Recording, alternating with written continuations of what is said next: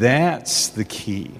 That's what has to be done. We have to wait on God and allow Him to do His work through us. And and um, I say this all the time. Never be in a hurry with God. Never be in a hurry with God.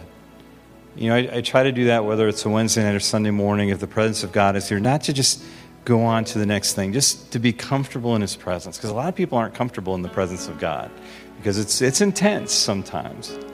It's kind of like when you're staring eyeball to eyeball with someone and you're just like, oh, okay, this is getting a little uncomfortable. And and we should never be uncomfortable in the presence of God and just waiting on Him and being still in His presence.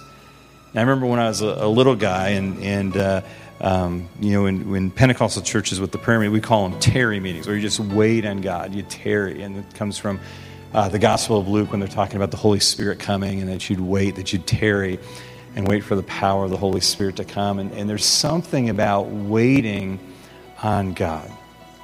And, and so I want us to get that inside of us, that we would wait on the Lord. And um, and and as I, I just looked at some verses here, I'm going to kind of run through them, but um, Isaiah forty thirty-one is probably the one we all think about.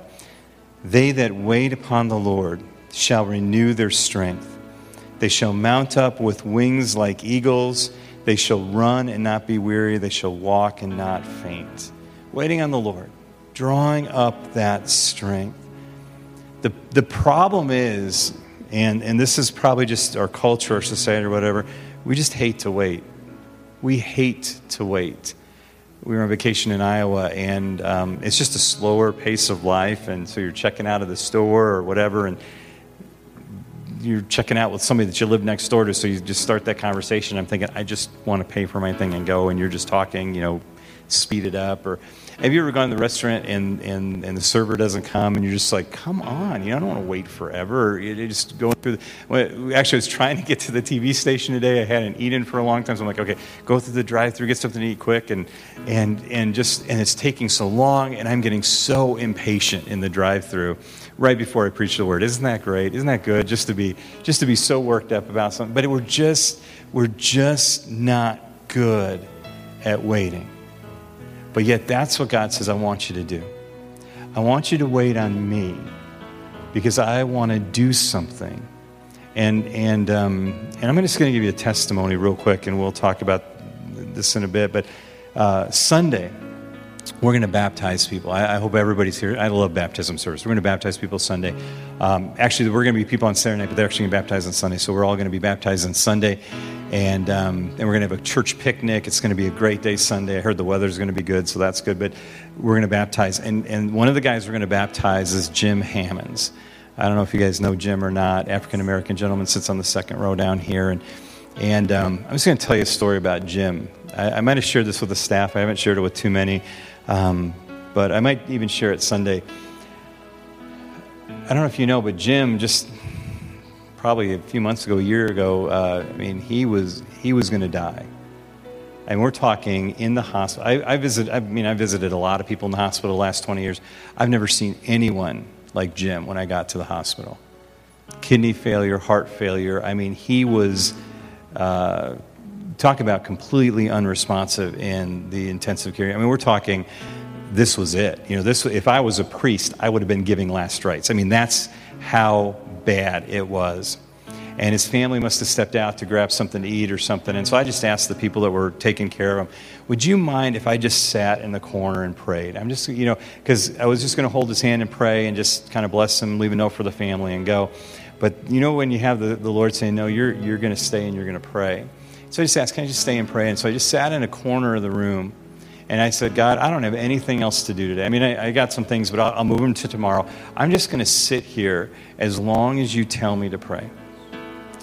And and so I just prayed, and I was praying things like, uh, God, I want to see Jim back in church worshiping you.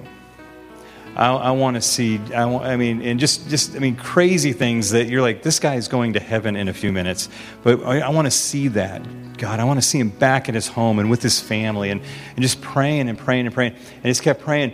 And there just came a moment, and I can't explain. It's just something that the Holy Spirit does. Um, the Holy Spirit said, okay, that's good. You can go now.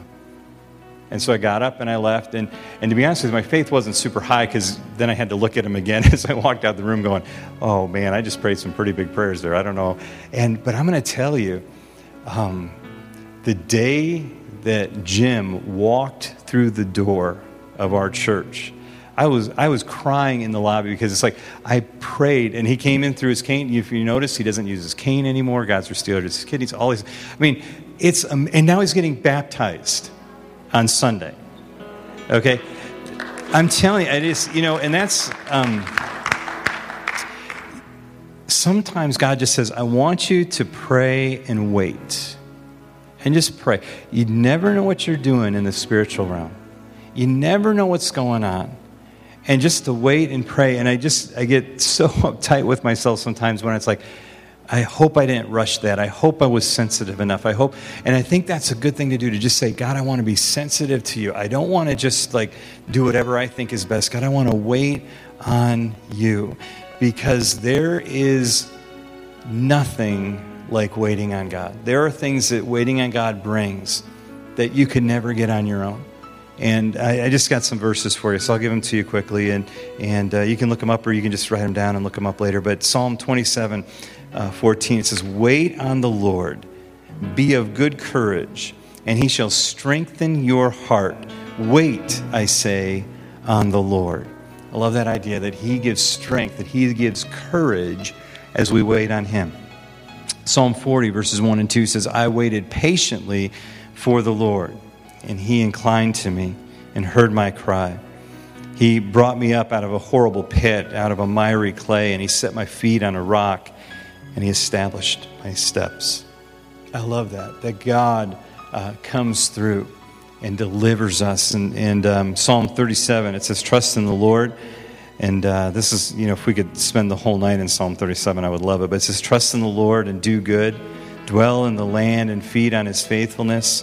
Delight yourself also in the Lord, and he shall uh, give you the desires of your heart. Commit your ways to the Lord. Trust in him, and he shall bring it to pass. And and uh, some of these thoughts were actually from a devotional, I think, a couple days ago.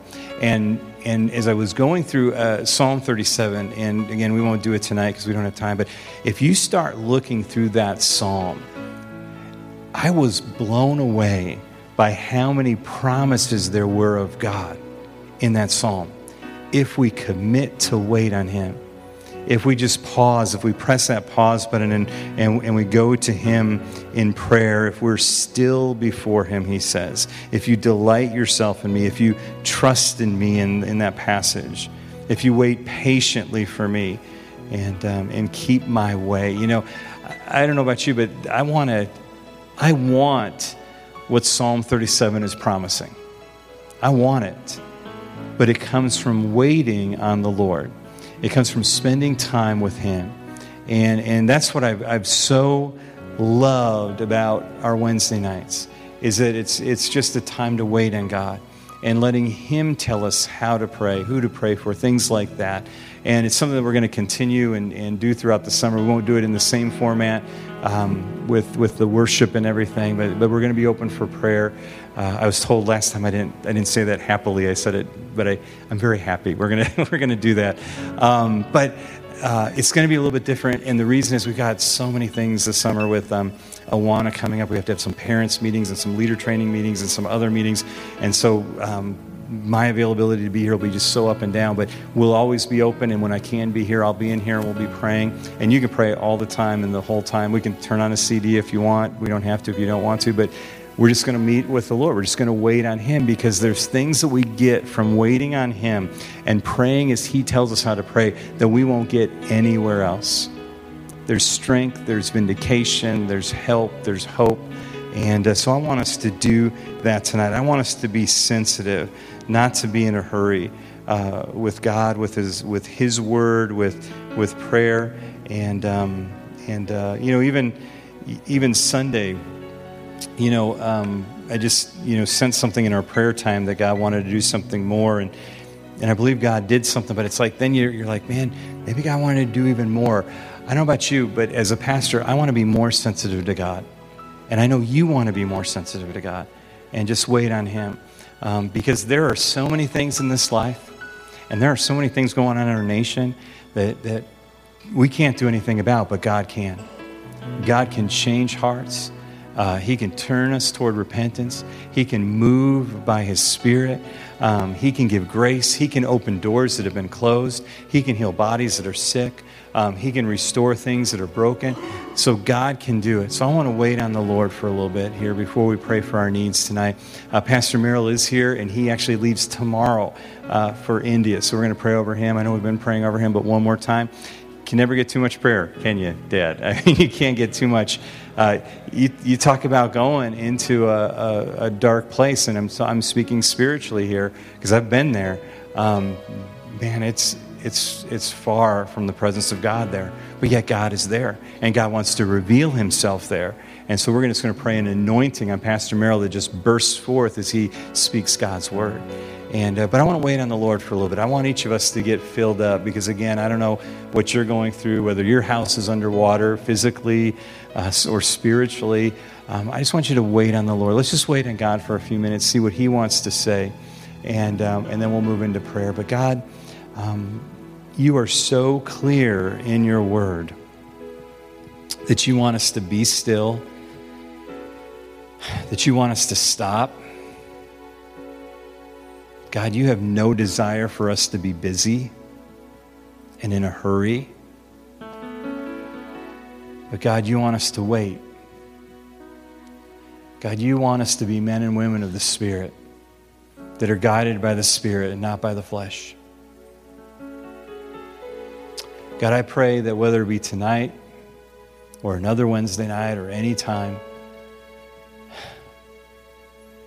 that we wouldn't rush, that we wouldn't be in such a hurry to get on to the next thing, that we would miss what you want to do. Because, God, I believe that you want to raise the dead. God, I believe that you want to turn a nation around. God, I believe that you want us to live life abundantly. God, I believe that the promises of Psalm thirty-seven and your entire word are true. So, God, I want to experience it. And, God, I get overwhelmed and I get impatient, and we all do. But, God, we're going to wait on you to renew our strength, to build us up, to renew our heart, to renew our mind, to make us more like you. God, we just wait on you tonight. We're just going to tarry. Before we pray, before we move on, God, may we just um, just speak to us. I'm going to ask you to just be quiet and wait on the Lord. If he's leading you in a certain direction, I'm, I'm just going to have you kind of pray in that direction. If you feel led of the Spirit to, to pray that out loud so, so we can all agree with you, um, I want you to do that. But let's just be led of the Lord for the next few minutes before we pray for the needs that we have in our hand. God, just take this time with God right now and, um, and allow him to lead you, renew you as you wait on him.